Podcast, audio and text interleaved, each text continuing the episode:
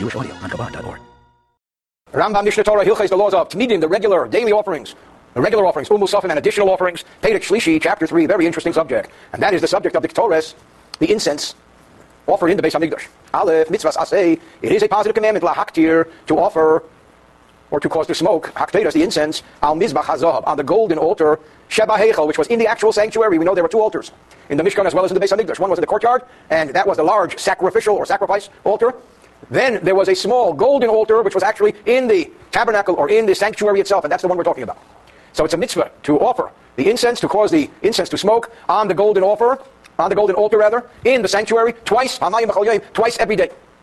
It's one of those services that are performed by Boker in the morning, or Bein Harboyim in the afternoon. Shenemar, as the verse actually says, Aaron shall offer upon it, or cause to smoke upon it, burn on it, Teres, the incense, Samim of fragrance. What if for some reason it was not caused to smoke in the morning? It was not offered in the morning. He can bring it in the afternoon, which means that because he missed the morning, it doesn't mean he can't do the afternoon, and it doesn't mean that they would regularly miss the morning. But this is a halacha that says one does not hold back the other. I feel even if it was intentional, God forbid. The induction of the golden altar, the induction of the golden altar should only always be with the afternoon incense. And actually, we learned in chapter one, halacha twelve, with regard to the daily offering, that the halacha is the same. The halacha is opposite, rather. That in the case of the daily offering, the induction should always be in the morning, and here it should always be in the afternoon. This is a diametrically opposed law for some reason. Base. Kama maktirin mimeno b'chol How much incense should we offer? every day. So he says, Mishkal, the answer is an amount that weighed Meya dinarim, 100 dinarim. That was the daily volume. Chamishim baboker, 50 in the morning, Chamishim ben arbayim, and 50 in the afternoon, just to give you some idea of what 100 dinarim is in our world. One dinar is 4 grams. So 100 dinar is 400 grams. 400 grams, 14.109 ounces, again about 14 ounces, or 0.881 of a pound. So that's the measure of the daily, and that was split in half. So you had like, to round it off, seven ounces in the morning and seven ounces in the afternoon. That's the breakdown to the best of my uh, mathematical skills, which are probably not honed that well, but that's the deal. Okay. Mizbeach Shenek are, what if for some reason the altar was moved, it was uprooted? We can still offer the incense in its place. And we have a similar law with regard to the sacrifice altar, that if for some reason it's not there, we can still offer in its place. What if incense, even a little bit of it, flies off the altar, afilu korotin shaba, even a grain of it, neison. The whatever fell off should not be returned to the altar. Now we know that the offering of incense on the altar was perhaps the most spiritual experience, certainly on a daily basis in the Holy Temple. And it is the height of spirituality. There's an interesting law which states that with the exception of the Kohen Gadol, the high priest, who can do so just about any time he wants to, the one who brought, the Kohen who brought the incense, should do it on a one-time deal, which means that if a Kohen brings incense once, he should not bring it again. So there was always a new Kohen doing it. It's interesting that the whole idea of a sandak holding a baby at a bris in Ashkenazic tradition, the custom is that the sandak that held your child for the last bris should not hold his baby brother now for the new bris. The sandak should always be a new fellow, a new candidate, with the exception of a great, great tzaddik paramount to the Kohen Gadol. Because the bris is at the level of the incense. So here we're going to learn about the details of how this incredible experience worked. Gimel, at the time that they offered the incense in the sanctuary. The golden altar was actually in the sanctuary. daily. Everyone cleared out from the sanctuary, from the vestibule and the altar area. It had to be cleared of people. It was too holy of an experience for people to be there. Oh, no man should be there until the Kohen fellow who offered the incense would exit.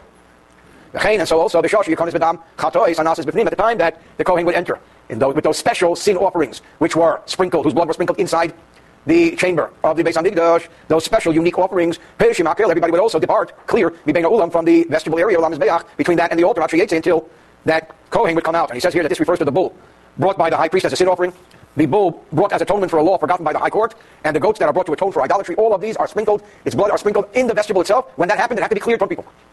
This is actually a pasuk, a verse. As it says, no man shall be in the tabernacle but when he comes. The chaper to make atonement, Bakodesh the holy, the etc. Binyan of this verse is a symbolic lesson, a building principle, the chol kapora for all atonements, Shebakodesh, which were in the holy, meaning in the sanctuary. Shalom there should be no people present. Aktaris, Hakteris Bechol moving right along. What is the precise procedure of the offering of the incense?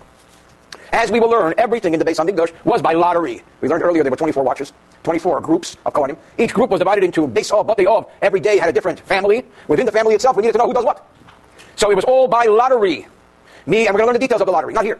Me shezocha, but the person who merited through the lottery, bidishun hamizbeach hapnimi, to have the privilege to remove the ashes from the inner altar. Nichnas, the way it works is this fellow who wins that lottery, he gets to remove the ashes from the incense altar. Nichnas, he enters bikli kodesh with a holy vessel, a consecrated vessel. What was the name of this vessel? Utini, or Teni. Oh, Yoshmei, it was called Teni. Commentaries say that that is similar to the word in the Chumash, velokach hakohen hatene. Tene there means basket. Teni means a form of a utensil to scoop things. This tini was made out of gold. This goes back to the principle we learned earlier and we will learn again and again. Ein anius b'mokim ashirus. There is no poverty in a place of wealth. The Beis Hamikdash represents wealth. There can't be poverty whenever possible. The vessels were golden. So he had this tini was made out of gold. How big was it? Umachzik, it contained, it had the capacity of kabayim b'chetzi, two and a half kabim. Okay, again, just to give you information in our world, what's a kav? 1.45 quarts. So round it off, one and a half quarts. What's two and a half? Kabim, 3.625 quarts. Three and a half quarts, that's how big this teni was. Maniach hateni, or hatni, ba'oretz, he puts it down, sets it down on the earth, on the ground, the point before him. So the tni, this, this vessel, is put down on the ground next to the golden altar. Now this fellow who won the lottery, giving him the privilege of removing the ashes, he digs, he scoops with his hands the ashes, the hapechon and the coals, which are in the altar, and of course they were cold. We don't want him burning himself. So he scoops up the cold ashes and coals from the altar, of the teacheni, and he puts it into this vessel called the teni. So what we're doing is cleaning out the old stuff.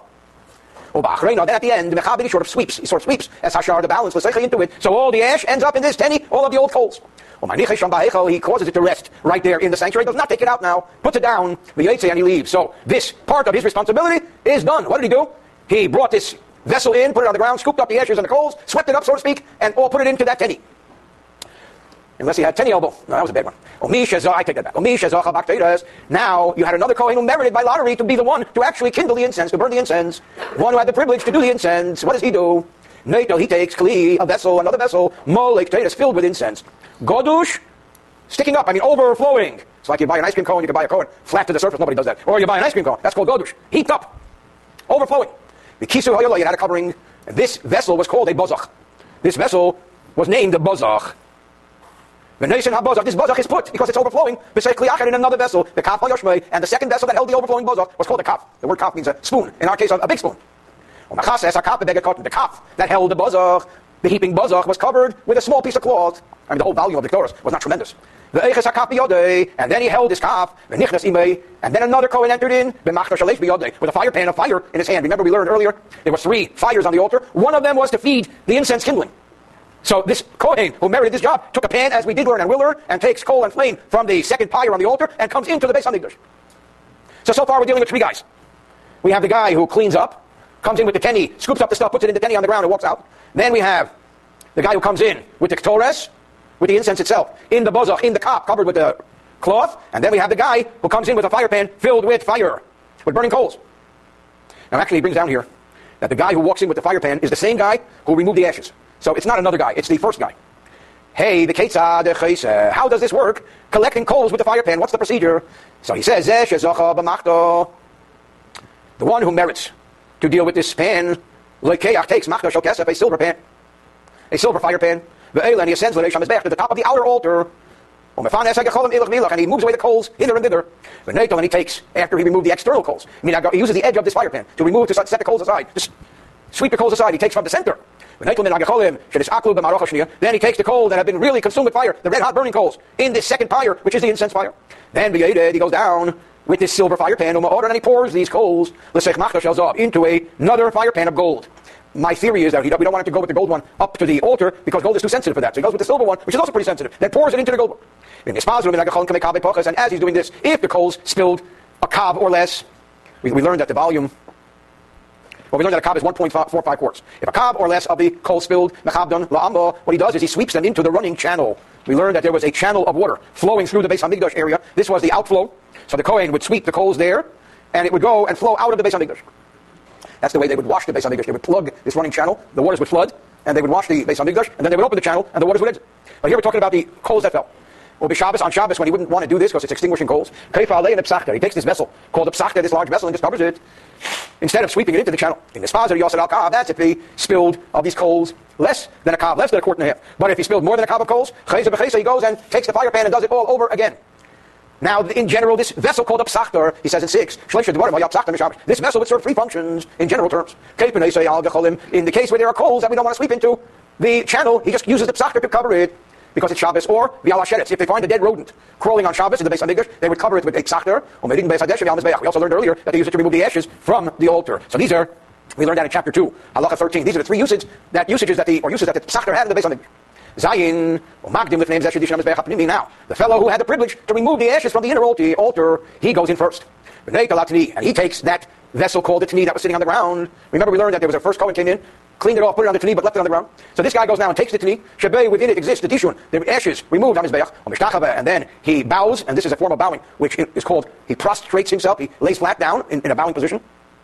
And he exits. And the guy that's holding the fire pan gathers the coals on the inner altar and straightens them out with the edge of this fire pan. So he straightens out, he sets up in an orderly way the coals. And he bows, and he leaves. Now we have the fellow who's holding this cup. He takes, it within the cup was the bozach, he takes the bozach, that smaller vessel. Overflowing with incense, he takes it out, he takes a cup from this cup, and he gives it to his friend or his relative, to his assistant. And he sees in this if some of the incense poured over into the outer vessel of the cup, then his friend, the his relative of the Kohen, places it within his palms, whatever drop, whatever was spread out in Maktatus, together with the Kedesh of the Bozach. So now he's got the Ktoros, the incense, in the palms of his hand, which he got from the Bozach, and if anything spilled over into the cup, his friend put it into his palms as well. This assistant, who's his friend or relative, bows, the Yetze and goes out. So now, kind of, he's left with the supervisor getting ready to leave. But the supervisor, who according to the Rambam is the assistant to the Kohen Gadol, the they say, Lazal Makter to the one who's about to burn the incense. Listen, my man, he's Zoher, be very careful. Don't begin right in front of you. You see, the altar is as big as the altar is. If he starts putting the incense right there, working away from him, then he has to extend his hands over burning incense. Therefore, he should start putting the incense the furthest away from him so he can come back to himself. That way he's not going to burn his hands. Now, why do they have to warn him? He's done it hundreds. No, he's never done it. Every day is a new guy. So they tell him, but they tell the guy who's smoking the incense, watch out. He's to be very careful. Very, very dangerous. Don't start right near you. You shouldn't be burned. Umasli begins, umashlich, and he sort of spreads. He casts the incense ala on the flame, benachas, poquito, poquito, very gently, Commissioner Barakat Salis, as if he was sifting flour, ad shetis rabeg al until it spread over the entire fire. So that is the system where he would not get burned. And he explains that the person offering the incense stands to the east of the altar. He begins pouring the incense on the western, on the far side of the altar. Otherwise, he'll have to lean over the altar while the incense is burning, and he could be burned in that manner, and that could ruin his whole day. Tes, Be'ein HaMaktir Maktir, the one who's about to spread, offer the incense, does not do so. Achamamun until the guy in charge, the assistant Kohen Gadol, Omar Loi, tells him, Haktir, okay, go for it. V'im Kohen Gadol, who, what if the fellow doing the incense today was the high priest himself, who had the option to do it whenever he wanted to? Remember, we learned that the high priest can just say, okay, I'm doing it today. So he can't just say, go, do it. Because you have to speak to the high priest with respect. He says, I'm one of the assistants says to him, the guy in charge. The supervisor says, Ishi Kohen Gadol, Sir Kohen Gadol, Your Honor the Kohen Gadol, Haktir, go, cause it to smoke offer it. And after he says that, the supervisor himself cannot even remain there. Everybody must depart because this is a private service. The Maktir and the one who does it should do it, should cause it to smoke. He should bow and he should exit. So this is the order of the offering of the incense. Moving right along to a sister service, Dishun HaMenorah, the removal of the ashes of the menorah, Bahatobas HaNeres, the word hatobas hanedes, according to some, means the fixing, the preparing, the making ready, the candles, which was done every morning. The Rambam says no. The Rambam says hatobas hanedes actually means the making them good, the kindling. As we will learn, the Rambam believes, learned, that the candles were also lit in the morning, not only in the afternoon. Any candles that went out were rekindled in the morning, and we're about to learn this. So he says hatobas hanedes, the kindling of the candles, of the menorah, babokar in the morning. Ubein arbaim in the afternoon. Others say no, it was only kindled in the afternoon and cleaned and readied in the morning. In any event, mitzvah say this is a positive commandment. And Aaron, the one of Aaron in the sun shall set it up, shall arrange it, the kindling of the candles on a daily basis had to be done daily, and therefore Deicha, it supersedes as Shabbos, even Shabbos. V'yasatuma, even a state of impurity, where the whole Jewish people are in a state of impurity. Kikarbone, shakabu, lambsman, like offerings which have to be brought at a certain time. For example, the daily offering of the Shabbos Musaf also supersedes Shabbos. Lahales, ne'er tamid, to bring up a candle continuously, which means that the candle has to be kindled seven days a week. Now he says, how much oil, pure olive oil, does he place for every candle? I'm glad you asked. The answer is chatzi, leg, shem, and a half a leg. A lug or a leg is 11.63 ounces using the measurements printed in the back of the Kehot Chumash. So a half a log would be almost six ounces, five and a half ounces, five and a third ounces. Shanema, as it says, from evening to morning, ten bamida, place enough oil in measure. It should burn from evening to morning. Half a lug. Again, a lug is 11.63 ounces. A half a lug is half of that. Let's round it off. 11 and a half ounces. So uh, it's, it's half of that. which would be, what, five and three quarters, I think. Okay. The only way to dedicate the menorah is by candling all seven lamps in the afternoon, not in the morning and not less than seven. So that's the initiation moment. Once it's initiated, if there's just a couple of lamps extinguished in the morning, you take care of those. Yud Beis menorah define the idea of removal of ashes of the menorah. What does it mean? The answer is Kol Ner Shekava, every one of the seven candles, which went out, which burned out, it was burning all night, and it stopped burning. Mesir Apsilo, what this Kohen does is he removes the wick, the Chol Hashem, and he removes the balance of whatever oil is, is left. Shabaner in the candle, or Mekancha, and then cleans it out well. You know, sometimes the candle will go out even though there's oil left. It was just not burning well. Sometimes there's no more oil. Sometimes there's no more wick. In any event, he clears it out. He then puts in a fresh wick. Then a fresh measure of oil, half a log, the one who removed it, mashnicha casts it, bimkei madeshen, at the same place where the ashes are, cast, are, are, are placed. Eight near the altar, in bechapnimi same place where they put the ashes of the inner and outer altar. That's called the ash pile inside. Now, the second step is Umadlik, this fellow who has the privilege of doing this, he kindles Ner Shekava, any candle which became extinguished. Madlakas Hanedas, and the Rambam says, and this is according to the Shita, the theory of the Rambam, kindling the candles. He. That's what hatava means. Hatava does not only mean preparing, it actually means kindling. What if there is a lamp that has not been extinguished? It's been burning all night and it's still burning. What does he do? Uh, Misakna, he fixes it. What does it mean to fix it? He adds oil so it should burn all day. There's no reason to throw the wick away and change the wick and take the leftover oil and throw it away, because obviously it's all good. All he needs to do is add oil. Now, we learned earlier about the Western lamp. Now, there are different interpretations as to what the Western lamp is. Remember, we learned that the Rambam's theory is that the menorah was positioned from north to south.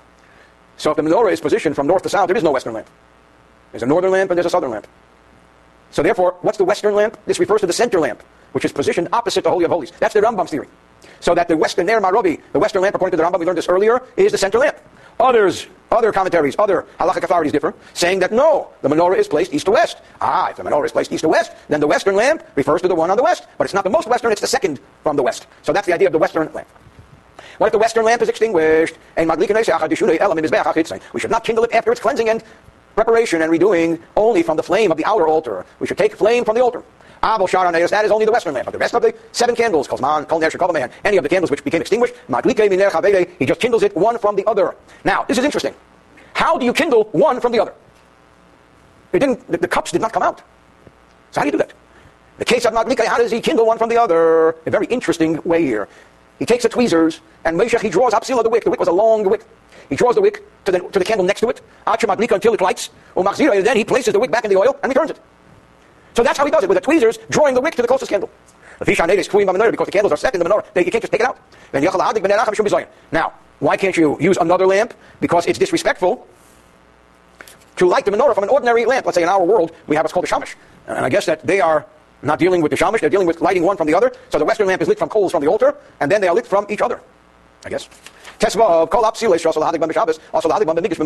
learned earlier in the extensive, extensive laws of Shabbos that there are certain wicks which are not quality enough and not clean burning enough to be permitted to use for Shabbos candles. Anything not permitted to use for Shabbos candles, because it's not a clean burning wick, may also not be used for the menorah. Shenem, as it says, is to cause to rise up. Ner tamid, a continuous candle light. The flame must rise up on its own. That can only happen with a healthy, clean wick. A quality wick. You can't make the wick from anything that the Shabbat law does not allow you to make the Shabbat candles wick. And there's a lot of detail earlier in the laws of Shabbos. Tezayin, interesting law. I thought this was fascinating. You make the He does not fix and kindle all the candles once at once. Ella, meitiv, he kindles chamisha five of the candles. Mapsik, and then he pauses, he takes a rest. He takes, he, he, he cleanses and kindles five out of seven, and then takes a break. They do another service, other stuff is performed. Could be the limbs of the sacrifices were brought up on the altar, the incense offering was brought, whatever. And then he comes back, Nichlas, he re-enters, and he cleanses and kindles the other two. Why this break? In order to get the attention of everybody, to make them feel that this is faithful. So he just makes uh, an issue out of it. Makes a commotion by pausing and coming back to get everybody's attention. Yud Zayin, Kol Ner Shekava, any candle that became extinguished. So you kindle it, Miner from another candle, may of these candles, Commissioner we explain. The case outside the what's the order of cleansing and kindling? The same Kohen who merited to remove the ashes of the menorah, Nichnas, he enters and he has a vessel. What's the name of this vessel? This vessel is called a Chuz, or a Kuz. What is this? It's a picture-like vessel. It was gold. Similar to a large picture. Medashin Bay, into this picture, he cleans, he places, as Apsilis, they use wicks, Shakobo, which became extinguished, and the balance of the oil and Ishabaner, which are left. Or make them and then he prepares and kindles five candles. He places this Kuz picture down before the menorah. We learned that the menorah has three steps. He places it on the second step before the menorah. And he goes out. Afterwards, he enters, he enters. Or make any kindles, he cleanses and kindles, two more candles, and he then takes his kuz, bows, and walks out. So here we have the menorah procedure moving right along. Kohen gadol. We learned earlier that the kohen gadol brings an offering of meal, a meal offering, chabitin, every single day. And we learned many of the details. This offering resembled flat cakes, and the Rambam described the preparation in Hilchas Masay Kabonis, chapter 13, paragraphs 2, 3, and 4. But we know that every morning and every afternoon the Kohen Gadol offered this offering called chabitin. Mitzvahs asay, it is a positive commandment, lakribam, to offer them. B'chol yom daily, mechzav baker half in the morning, im tavit shachar, together with the daily offering, burnt offering, oh, o mechza and half, and arbaim in the afternoon, with the afternoon daily offering. so this is a very holy experience. The kneading of them and their baking, Deichin supersedes Shabbos, even Shabbos, yes, Aduma, and even impurity, if most of the Jewish people are in a state of impurity, like every other time, space, sacrifice. Sheneman, as it says, tufine, the expression is tufine, which means, which suggests that it should not only be presented, but should no, it should be presented beautifully, fresh baked. It should not be baked from the evening. It should be baked in the morning. And furthermore, there's another problem which we learned earlier if it will be baked in the evening and held till morning, Tipasa will become unfit. Bildina by the fact that it stayed overnight. Nothing is allowed to stay overnight. Why? Shamar is because this deep fryer, or this pan, Nikli Kodeshi, is a sacred vessel. Commissioner Biarno, nothing is allowed to remain overnight in the sacred vessel. Now, it doesn't mean that because the kneading and baking supersedes Shabbos and impurity, that the grinding of the flour and sifting it also does. That you can do earlier. You test 19 tchina salt and the grinding and the sifting, bachutz is done outside. The Shabbos, there's no reason that cannot be done earlier. It's only the kneading and the baking that should be done on Shabbos. Now, we learned earlier that this is offered in a sacred vessel, the entire measure, and then it's split in half. It has to be brought whole and then split in half, half in the morning and half in the afternoon. But if it's not brought whole, it's a problem. So now we come to some technical difficulties. What if the Kohen brought half in the morning, or mace, and unfortunately that Kohen, we talk about the Kohen Gadol, dies. And of course, when the Kohen Gadol dies, we've got a lot of problems, but here we're interested in the Chabitim a Nitmar, he became impure. Suddenly the Kohen Gadol developed a blemish, which means he can't be a Kohen Gadol anymore. Uminu, so they appointed immediately, as we used to say when I studied in France, tout suite. they appointed, am I right? Tout suite? I have a French person here. Uminu Kayan Achatachta, they appointed another Kohen Gadol in his place. Eh, now, there are a couple of issues here. The Kohen Gadol has to bring this Chabitim from his own money. This is not communal funds. So now there's a new Kohen Gadol. What should he do? The morning offering was brought by the Kohen who just died by the high priest who died. So what should he do? Should he bring a half a measure from his house? No. And you can't bring a half a measure. You got to bring a whole measure, as I said. He can't bring a half of a measure of an Isarin from his house. If I remember correctly, this Isarin is the measure of 43 and one-fifth eggs. He can't even bring the half Isarin that's sitting from the first high priest who died, because it's not his. Maybe Isarin Sholim, he must bring an entire measure. But he's not supposed to. He's not supposed to offer an entire measure. He divides it in half. Well, makrif mechza half is offered like the requirement dictates. What do we do with the other half? Mechza of and the other half is lost. It's destroyed. Can't use it. So now we have two chatzayim, two halves were offered. In the morning from the prior Kohen Gadol, in the afternoon from the new Kohen Gadol. Or shnei chatzayim, and two halves were lost, or were destroyed. How does it get destroyed? How does it get, how does it perish? They should just be left until their form is no longer recognizable, or they become disqualified because they remain overnight. There has to be some disqualifying factor in order to be able to destroy him. The gate to the base up them. Then they take it out to the place where things are burned. So also if the half of the afternoon was lost or became impure, where is this burned? There's a special place in the temple courtyard to the east of the altar, as we stated in Hilchas Masar Chabonis, chapter 7, halacha 3, in the notes, the detail of that area in the courtyard where they used to burn these disqualified gifts. Chav base 22, What if the high priest died in the morning? After he brought his half Isarin, but they did not appoint a new high priest. So what do we do? Someone has to bring the afternoon offering. Houston, we got a problem. So the obligation follows over, carries over to the heirs of the high priest. They have to now bring a whole new Isarin, Abur Kaparasi for his atonement, and they make it into Chabitim, into this wafer, into this offering. In this case, an exception is made. In this case, the whole thing is brought. Ordinarily, a half is brought. Here, the whole thing is brought. The Gemara Menachas derives this concept from the Chumash, Vayikra, 6.15, the Kohen, from his sons should offer it, which means his heirs should offer it, the entire offering, bringing it in its place. Mace Kohen Gadol Kohen Shekar Ben What if the high priest dies before he offers anything in the morning? They did not appoint another Kohen. The heirs have to bring a complete measure in the morning and a complete measure in the afternoon without doubling the oil and frankincense. Even though the flour volume has been doubled, we set aside the regular three lugin shemen and one handful of labona. Half of that for the morning. Half for the afternoon. End of chapter three. Rambam Mishneh Torah, Hilchas Tamidim Musafim, the laws of the regular offerings and the additional offerings,Heder Kevi, chapter 4. We learned earlier, in fact, we've touched upon this law again and again, that in the times of the prophet Shmuel, Samuel, and in the times of King David, the family of Kohanim grew, where if any and every Kohen just showed up at the Beis Hamikdash, there would be a bottleneck, a traffic jam. There were just too many. Baruch Hashem. So King David and the prophet Shmuel got together, and they systemized it, and they divided it into 24 groups. And from that time on, there were the 24 mishmars, or mishmarot, or watches, groups of Kohanim. Of those groups, every group visited, worked one week. When you went through the 24, it started again. So if you had to average out, it was twice a year. Every group was divided by seven into seven families for each day of the week. So you had one seventh of the group, the family of the day, which was serving in the Beis Hamikdash. Nevertheless, as time went on, even that base of or base of that family, that one seventh of the group was also very large. So how do we know who does what? That's the subject matter. Aleph. Call all the above mentioned services, Sha'asim, which are done, which are performed, daily. This was done on the basis of lottery. The communal offerings were offered on the basis of lottery. Which means it's not just any Kohen from that day just goes and does what he wants to. But there's a system. Whereas the private offerings, uh, they work differently. Somebody from the family of that day gets involved, but the lottery is for the communal offerings, and there is a meticulous method. How did this happen? All of the Kohanim of that day, of that family of that day, we said that the watch is divided into seven. So we have that seventh, that day, the family of that day, they entered Lelishkas Hagozis, into a section called Lishkas Hagozis, the chamber of the hewn stone. And this was a large chamber on the northern side of the temple courtyard. And this temple was chosen because it was technically outside the temple courtyard. At least a portion of it was. And a portion was inside. So it was the portion that was outside the technical courtyard. That's where they would stand. We learned earlier that that's where the Sanhedrin gathered in the Lishkas Hagozis. When did this happen? Right after the dawn's early light. Everybody is uniformed. The big day kahuna in the Kohanic garb. The Hamamuna, the guy in charge, Al Hapioses over the lottery, the lottery director, the director of lotteries. Imohim is there, the guy in charge of lottery. The Haim and all the Kohanim of that day stand Behakofa in a circle, or technically in a semicircle. The Hamamuna and the appointed, the guy in charge, the Kohen in charge, the supervisor, Neito, he, I guess randomly, removes Nitznepes, a hat. From one of the Kohanim's heads, he just pulls his hat off for a second, Umachzira, and returns it. What does that ritual say? Pull the hat off of one of many Kohanim, put it back on. What it says is, you're it. It's a designation. Now everyone knows that he be a man. What does that mean? The who ha'ish. This is the guy. Shemaschil and limnes remember where the count to determine the lottery will begin. That's the beginning point, the start. The guy whose hat got pulled off and put right back on. Umefisin and the lottery goes on. As we will explain, days. The people selected to perform the services proceed to the designated services. Okay, so what he's doing here, excuse me, what he's doing here is an overview. The overview is that he does the lottery. Whoever wins the lottery wins the lottery, and everyone else is handed over to the people in charge. And soon he's going to explain the details of the lottery. So this was an overview.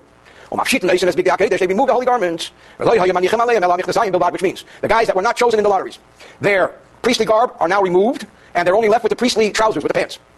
They then go and they get dressed and put on their weekday clothes, their workday clothes, their everyday clothes. And when they do that, they remove the holy pants, and they, receive, they return the garments to their lockers so that the people who are not chosen go and once again get dressed and go back to their area. Now he goes into the detail. How does this lottery work? Aimed in if they stand in a semicircle. And they all concur, they all agree to a number. They have to agree to a random number. For example, Shmeinim, 80, or Mea, or a 100, a Elef, uh, or even a 1,000. You have to agree to a number. They call me and she Minish all of. For the purpose of this teaching, it makes no difference what number they agree to. Pick a number, any number. Once they have the number, the supervisor tells them, Hatzbiu, extend your fingers. And they have the option, as we will learn, not counting the thumb, to extend one or more fingers. The hain makes and they extend their fingers. Achas, perhaps one, Eishtayim, or two. Shalish, better not to do three, but if they did three, Meim Shalish, you count three. Vein Mitzin, Gudel B'migdash. But the thumb never counts in the base Migdash. Why? Because the thumb is a very easy finger to conceal. You can say, I did do it, I didn't do it. And that will help us avoid the con men if you say no thumbs, because thumbs are easy to keep with. Shahagudel, Kotzer, because the thumb is short. It's very easy to extend it and then cover it. In fact, Gudel, when somebody extends the thumb, they don't count the thumb. Okay, so now we have a random amount of fingers extended by a random amount of people. Well, Maschil Amamuna, the supervisor, begins to count, limnes to count, you know, do a beginning with the guy with the hat. The guy whose hat was removed and put back. He's the start. Shehesir mitznaptik, the guy whose hat was removed. Umena, and the supervisor counts fingers. Uh, let's say, and he goes around the semicircle, counting fingers. Which means that it's very random, because we don't know who's going to extend one finger, or two fingers, or three fingers. If need be, you keep going. If they pick a number like a thousand, you got to go a few times. I guess sooner or later they, they stop picking the high numbers. Until they reach the number. So let's say they pick 80, boom, 80. He's the guy whose finger completed the count. He's the winner of the first lottery. So he gets to do that first service connected with lottery winner number one. So that's how the lottery works. Why would you count the number with fingers? Isn't oh, it easier to count people? I mean, there's also a random amount of people every day. Sometimes this guy shows, sometimes this guy doesn't show. The answer is, also it's prohibited to count Jews because of the evil eye, ayin hara, other reasons. Whenever we count someone, we count somebody connected to something else. Sheneman, as it says, when King Saul counted his army, the ones who signed up to the army, each, he had each one bring a lamb, and he counted the lambs. When we count people for a minyan, we, we usually use a verse. We're not counting one, two. We're reciting the words in a verse. Or if we're really desperate, we say not one, not two. But you're not allowed to count. So this is a great way of doing it. You count extended fingers rather than people. Hey, five. How many lotteries did they do every day? Arba every morning. Arba Four lotteries were conducted in the morning. A pious solution, the first lottery determined who would remove the ashes from the altar, which we learned about in great detail earlier. Hey, Fise. So they did this lottery. Whoever would win would win. And he would also not only remove the ashes, but as well, he was Mesaderes Hamarocha. He would arrange the wood pile. And he as well, Mila would bring up two logs to the altar, all these things we learned earlier. Here we're just saying that they're all the job of that same lottery winner number one. He also gets the job, as learned earlier, of taking a fire pan of flaming coals from the outer sacrifice altar, to bring it into the golden altar, for the offering of the incense. So this guy has a multiple list of jobs. He removes the ash from the altar, he sets up the wood pile, he brings the two logs, and he also later brings the fire pan full of hot coals from the outer altar to the inner altar. Vav 6, Hapayas Hasheni, the second lottery winner. Zeichen Beish, Leish Osar, I'll say that. The next 13 people win the second lottery by order of how they're standing. Remember, they're standing in a semicircle. So the winner plus 12. Ketzad, how does it work? The supervisor says to them, Atzbiu, extend your fingers, Omein, and he counts, Kedash Shabiyanu, as we explained, up to the designated number, Bezesh Yatzat Payas The guy who wins the lottery, who? He is the Kohen, who is Shochet, he slaughters, Tomit Shoshachar, the morning burnt offering. He's the Shochet. All the Kohanim have to be trained to be Shochet. So he gets the privilege of actually slaughtering the animal. Now Shani and the next guy, Shani B'tzideh, who is next to him, who Mekabel, he is the receiver, not the football receiver. As not from the blood of the offering, which is a very spiritual ritual. Technically, we learned earlier, even an Israelite can slaughter the Tamid, but the ritual of the blood is the most sacred ritual. But who's? He's the one who sprinkles it. So he is the one who receives and sprinkles the blood. Very important job. Shlishi, guy number three of the 13, the guy who happened to have been next to the second guy, Midashain, Hamizbeach He is the guy that removes the ashes from the inner altar we learned in great detail earlier. Shahu, which would be what's the inner altar? Mizbach, the altar, Akvedus, and incense. Varavi, and the next guy, Shabbatzideh, is next to him. Midashain is the guy who removes the ashes from, as we learned earlier, Samanora, the menorah, or make it, and he fixes, makes good, or as the Rambam said, kindles, as uh, candles in the morning, the lights. Guy number five, we learned much earlier that there's a whole list of Kohanim whose job it is to carry the various animal parts up the ramp to the altar. So number five takes the head of the burnt offering, viragloi, and his feet, lakeves, if it is a sheep. We learned earlier that the smaller animals have different assignments. The larger animals have more people involved. Ashishi number six, Malach Yadayim takes the two forelegs. Bashmi the seventh, Malach Eketz takes the tail and the rear leg. Bashmi Malach Chazabah And the next one takes the breast and the neck. Bashi and the ninth one, Malach Atonis, takes the two flanks. That's what you call flanking. The Asiri and the tenth, Malach Karvaim takes the inner organs. Achados on the eleventh, Malach brings up the ramp, Selas, the flour, the meal, on the suckum of the flour, meal offering libations. We learned that libations are composed of flour and wine. Vashnei number 12, Malach Habitim brings the daily offering of the high priest, the Habitim. Vashnei Shasar, number 13, Malach Yayin brings up the wine, up the ramp for the libations. So that's lottery number two. Takes 13 people. Number three, the supervisor says to all of the members of that family of that day, he makes an announcement. He says, guys, me, anyone who never had the privilege of offering incense, your baby office should participate in this lottery. Because we learned earlier that anybody who already did incense should allow someone else to do it. It's a one, once in a lifetime experience, unless you were a Kohen Gadol. So to anyone who did not do it yet, should gather around Eislam around the supervisor, peaceful, and they should do the lottery. Rishon, and the one who comes out first, who she is he would be the lucky winner, and he would be the man to do the offering of the incense that day. What a great privilege. But we still have one more lottery winner, Payas Arvi, number four. Scops and Kulam, they all gather around him. And they draw lots, or they do this finger thing. Lay Dr. to know, There's yet another job. What's the other job? The earlier Kohanim brought the organs of the burnt offering and other stuff to the top of the ramp but there is a bottleneck at the top of the ramp, then we need to take from the top of the ramp, organ by organ, limb by limb, piece by piece, and bring it onto the flames. One Kohen, winner number four, merits that job, which obviously takes him a while. One guy. So that's the four lotteries. Hey, Fisu, they did the lots. Whoever wins, wins. What about the afternoon daily offering? Sorry, there is no other lottery for the afternoon. Whoever merited the morning tasks, Yiska should merit the afternoon tasks as well. Chutz is one exception. Minaktetus of the incense, because incense is once in a lifetime. There is a second lottery made in the afternoon for incense. Who can participate in that second lottery? I'm glad you asked. Only those Kohanim who never offered incense ever. Not any Kohanim, no matter where they are, no matter who they are. Only from that list of that family of that day. And let them participate in this lottery. What if they all already had the privilege? They all did it once. What now? Then in the morning we do a third lottery, and the one who did it in the morning does it in the afternoon.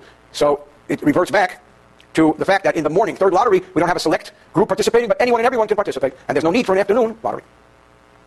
What about Shabbos? Test nine Shabbos on Shabbos. There are regular daily offerings on Shabbos. And then there are the additional offerings of Shabbos. There are also the two bowls of frankincense from the showbreads. We have the showbreads that are on the shulchan, on the showbread table, and every Shabbos they are changed.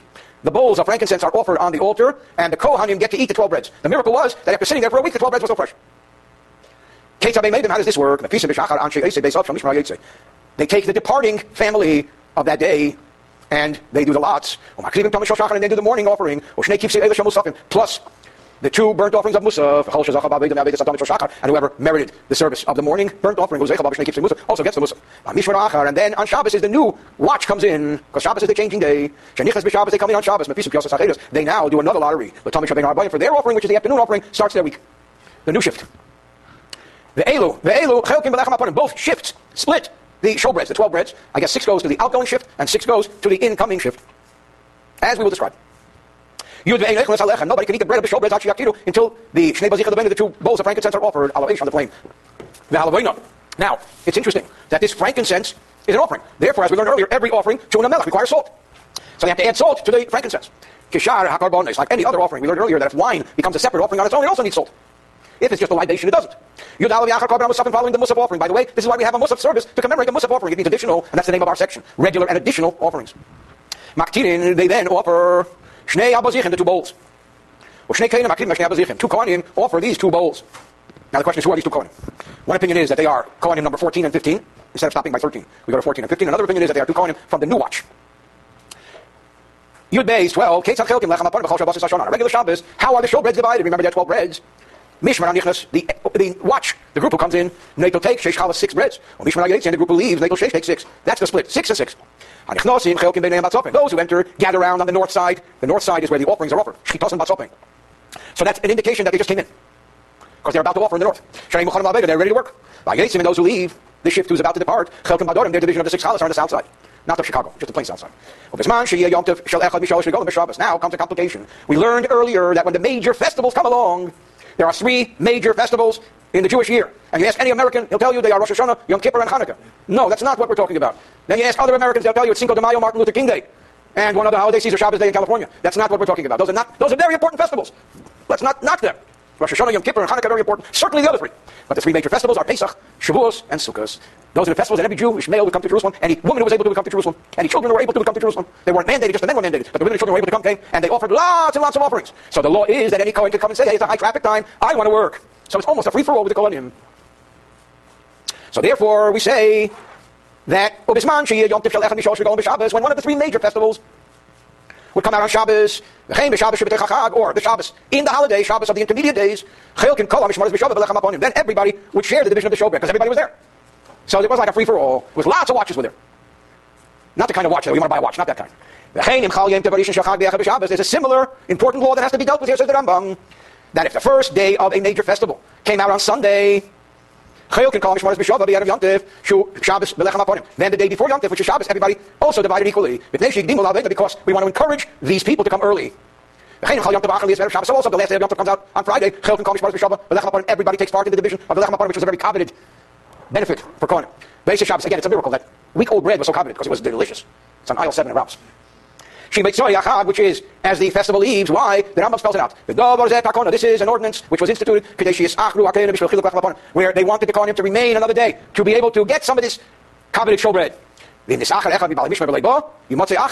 if one of the members of the watch of the coming week would be delayed, there'd be plenty of Kohanim to choose from in case they were short of Kohen. So it was always a good thing to encourage the masses. What if one day separated Shabbos and Yom Tov? For example, Shabbos, one day, Yom Tov. Meaning if Yom Tov came out either on Monday so you have that Sunday is that one day, which, which separates between Shabbos and Yom Or if Yom Tov ends on Thursday, so Friday is that one day. The beginning of Sukkot, for example, is on Monday. Yom Tov or the last day is Thursday. Yom Shalat Sedes or Shavuos, Shachalias, which comes out B'Sheni on Monday. So you have just a Sunday in between, B'Chamishi or Thursday. So you have just a Friday in between the end of the festival, or the beginning of the festival and Shabbos. So what's the issue? Mishmar, the watch. Shesman, Shabbos, whose time is that Shabbos. Nato gets to take instead of six. He has to take Eser Chalas, ten Chalas. This is the Shabbos, right after or right before a festival. There's either a Friday or a Sunday in between. So the departing watch gets not six, but ten.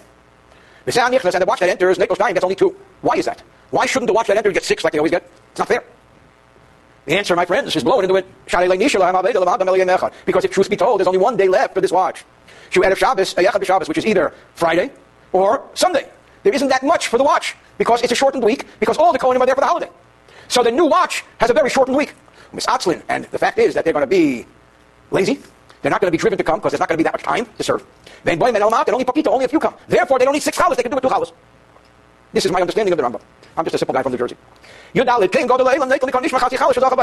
the plot thickens. We just thought that you have this big throng of people get six challahs.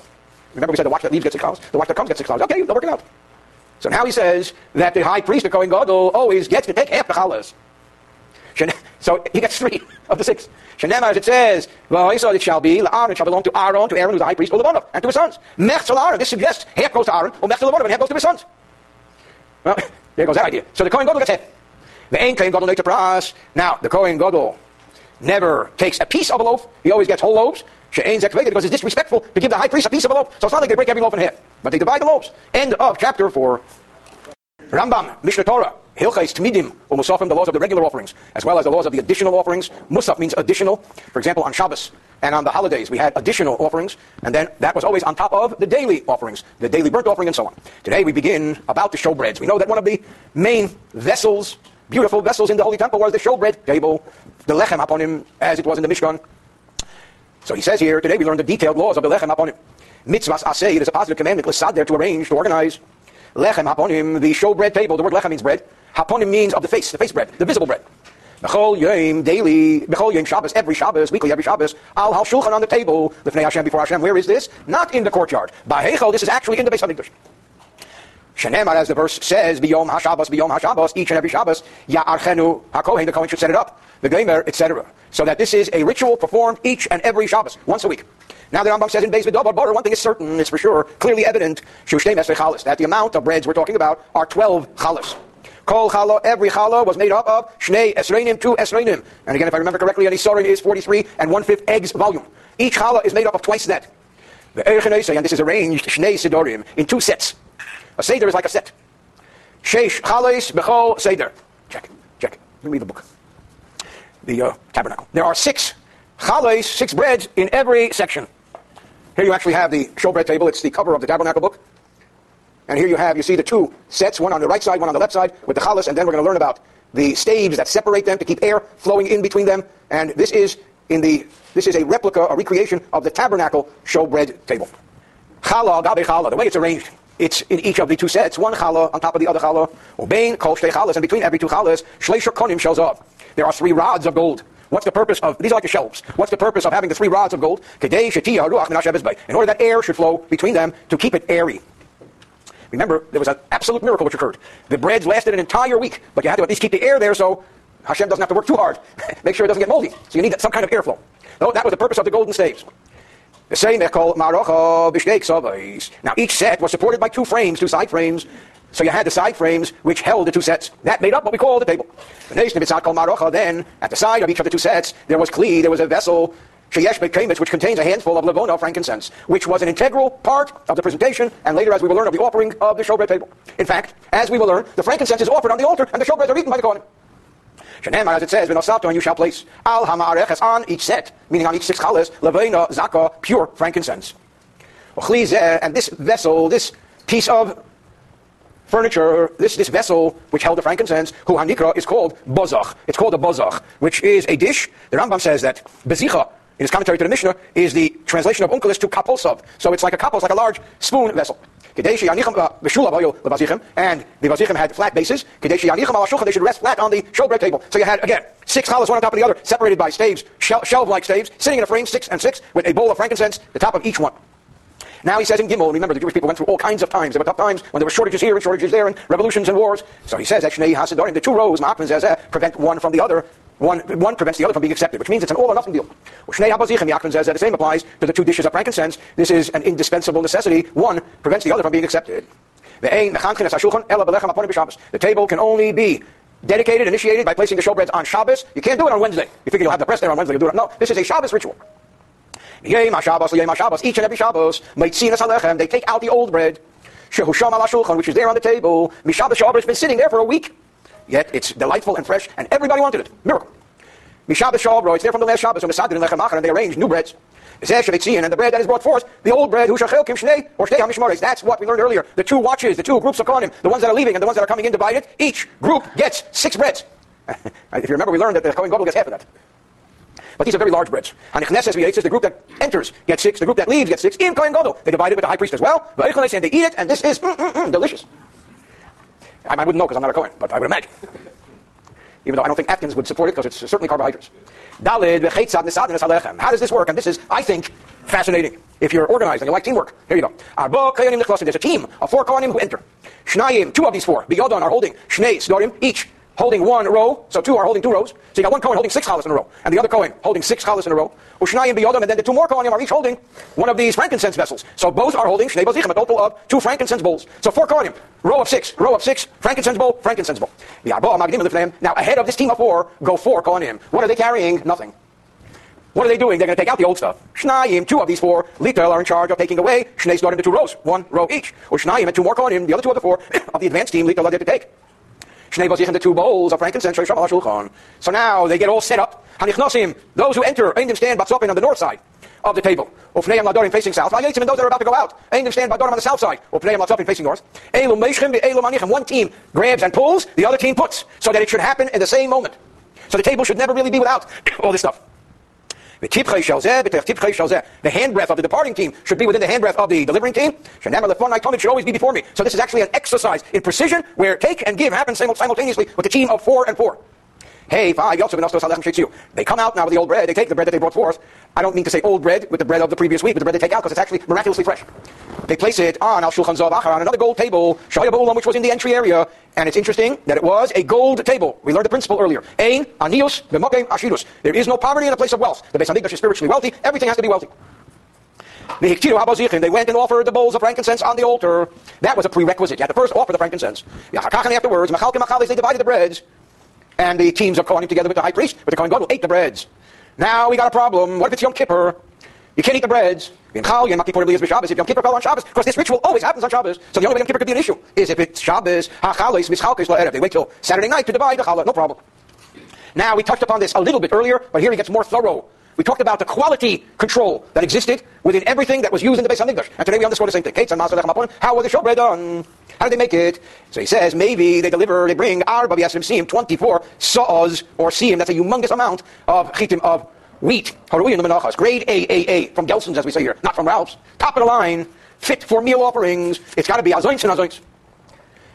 The shop and Aesum obey a Tinbahan to Shah Kitiminachas. We then, we actually learned this earlier, that now, once they deliver, these kernels of wheat are struck and they are trodden upon like other kernels of wheat for meal offerings. And we touched upon this earlier, that we have to strike the wheat powerfully with one's hand so the dust will be removed and then crushing them with the feet to crack the shells. And he brings down that it's struck 300 times and trodden upon 500 times. That's like a lot of times. So to really, really refine it, to get all the junk out. They then grind it and sift it with 11 sifters. Our Arba of Es, and says these 24 measures of fine flour. Now, 24 measures of fine flour will make a lot of breads. So we don't use, obviously, all of it. The ace and mayhem of that 24 measures of fine flour, really, really refined, and all these stuff taken out, we make Shtemes chales, 12 chales. And this chales should be made matzahs, unleavened. Now, this is obviously under the best conditions. What if it wasn't sifted with 11 sifters? It was sifted only with 9 sifters. Actually, it seems, yes, Rabbi Seymour, it wasn't made out of 24 measures of flour, but it was made from 23 or whatever. So that was optimal. But as long as it's a quality of fine flour, shaders, it's kosher. These requirements, 11 sifters and 24 saws, this is the best way to perform the mitzvah. But if one didn't, for whatever reason, it's okay. As I used to say when I was a kid, Zork Zayin, okay. Zion 7, Lishosam, they're kneading. V'arichosam, and their arrangement, Bachutz, is actually done outside the Beis Hamikdash area.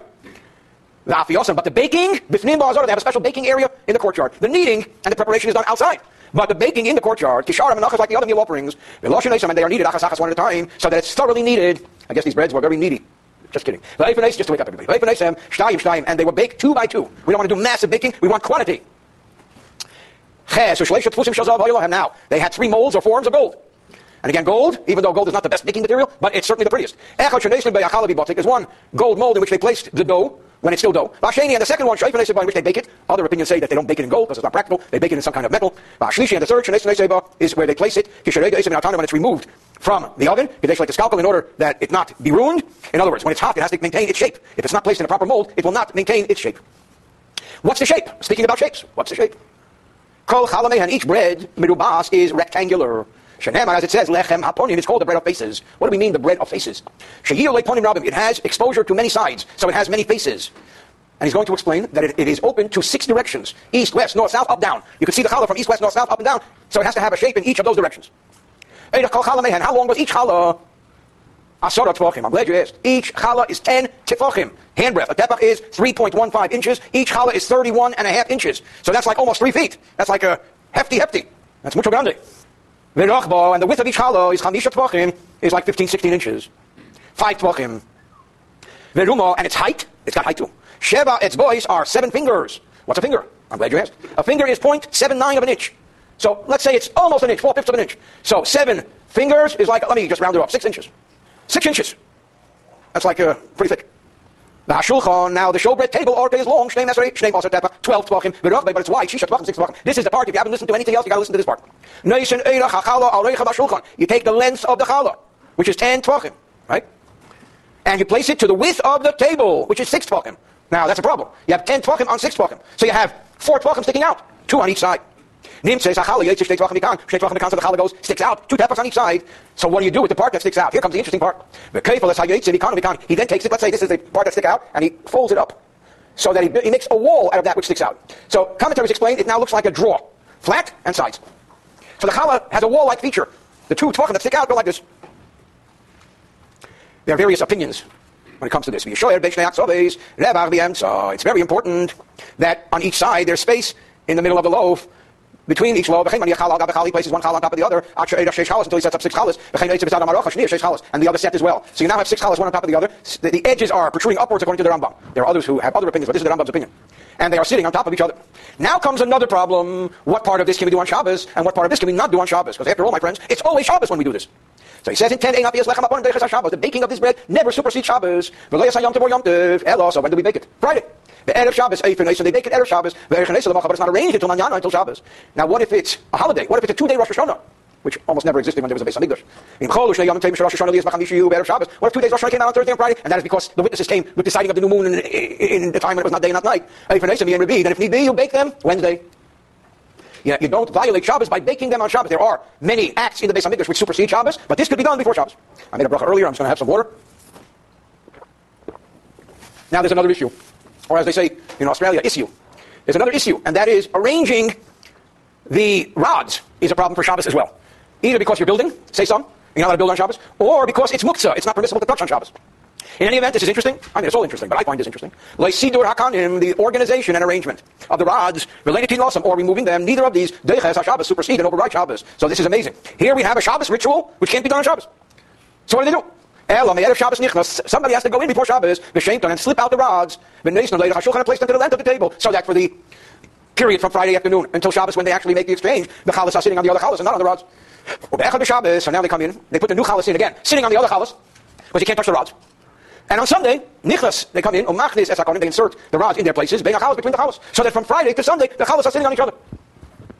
Very interesting. Or as they say back home, very interesting. Yudbei, say that Halechem b'Shabbos, kivitzvosei. The order of setting up the chalas on Shabbos are as prescribed. However, but another detail they did not place. The bowls of frankincense there until the next day. So they placed it alongside instead of on top. It's not until the next Shabbos that they would actually cause the bowls of frankincense to smoke on the altar, and that does supersede Shabbos. What if the bread becomes unfit? I'm sorry. Let's go back. Say that Sider Halechem b'Shabbos Mitzvah. What if he placed the breads according to its directions? What I said earlier was not correct. And he didn't place the bowls until Sunday. That's not good. But and then the next Shabbos, he smoked the frankincense without having placed the bowl, bowls of frankincense properly last Shabbos. And the bread becomes unfit. And does not maintain its sanctity. Similarly speaking. So these are some of the things that can go wrong. The alecha. If he organized the bread, Habazichim and the bowls of frankincense, Be'echad Shabbos on Sunday instead of Shabbos. He hit Habazichim and then he smoked the bowls of frankincense after Shabbos after next Shabbos. Alecha mean the bread does not have sanctity, but if becomes unfit. Abel hit Habazichim Shabbos, but if he smoked the frankincense on Shabbos, Lei Nifsal Alechem the bread does not become unfit. Yud Gimel Kate Yasab Alechem Habazichim. Shesidin Lacha Shabbos. What should he do with bread and the bowls of frankincense that were arranged for some reason after Shabbos? It's a problem. Yanichem Shamal Shulchan should leave on the table Shabbos Shabbos until another Shabbos passes. Vein Sudorim and they are arranged. Once a Shabbos passes and they're under arrangement, it's okay. Yachakach Yakti Habazichim the Shabbos Haba. Achar HaShabbos he should then cause these bowls of frankincense to be smoked on the altar, not on Shabbos, because it's kind of a makeup deal, but after the Shabbos. And they were arranged. Because theoretically, even if the breads and the bowls of frankincense were left for several Shabbos, and it's okay. Yud Dalit Sidras Alechem Ve'es Habazichim B'Shabbos K'Mitzvah. What if you arranged the bread and the bowls of frankincense according to direction? Hikras Habazichim, but he didn't smoke the frankincense on the altar La'achar Shabbos until after Shabbos. He offered the frankincense on the altar after Shabbos, Me'lachar Shabbos, whether after the Shabbos, Me'lachar Shabbos Acheres, Habor after another Shabbos, but not on that Shabbos, or not on any Shabbos, Nifsal Alechem, because the bowls of frankincense were not offered on the altar promptly, or on uh, another Shabbos, all the breads become unfit. So they become unfit, they can't even be eaten. Or kadoshim shenipsul. They're like any other unfit holy object. Shechayam mishum pigul, one violates the law of pigul, b'neisar, b'tomei, all of the negative laws of inappropriate offerings, which we touched upon earlier and will touch upon in great detail later. We're going to learn about the detailed terminology of pigo, what pigo means, something that had an inappropriate thought. Neisar, something that is left over past the expiration time. B'tomei, something that is impure. Kamesha is as we will explain. Tesvav, nipras achal achas what if one of the chalas broke? You had a broken challah. Before it was removed from the table, that break makes the whole challah unfit. So now we cannot offer the frankincense. However, the challah broke after we removed it. The challah is unfit, but the frankincense is okay. The last paragraph of this chapter. The time came, and we're going to learn, I believe in the next chapter, what time that is, because in the next chapter we talk about the order of events. What if the time came to remove it? It's as if it was removed. Even though he didn't get removed it, but it's past the time, it's okay. We will remove no challah before it's time. Or is that wine? We'll serve no wine before it's time. Just kidding. And if the challah was broken, Maktir habozichin, he offers eh, the bowls of frankincense, even though he didn't dismantle the set. Nitma echad min if one of the sets became impure, whether before the frankincense was smoked, or after, or one of the bowls became impure, that which is impure is impure. That which is pure is pure. But, we, but the fact that we do have here, with this I'll end, is that what is offered on the altar, the frankincense. What is consumed by the kohanim, the challah. But the frankincense must first be offered on the altar in order for the challah to be consumed, and the challah must be appropriate in order for the frankincense to be offered with all of its details. End of chapter 5.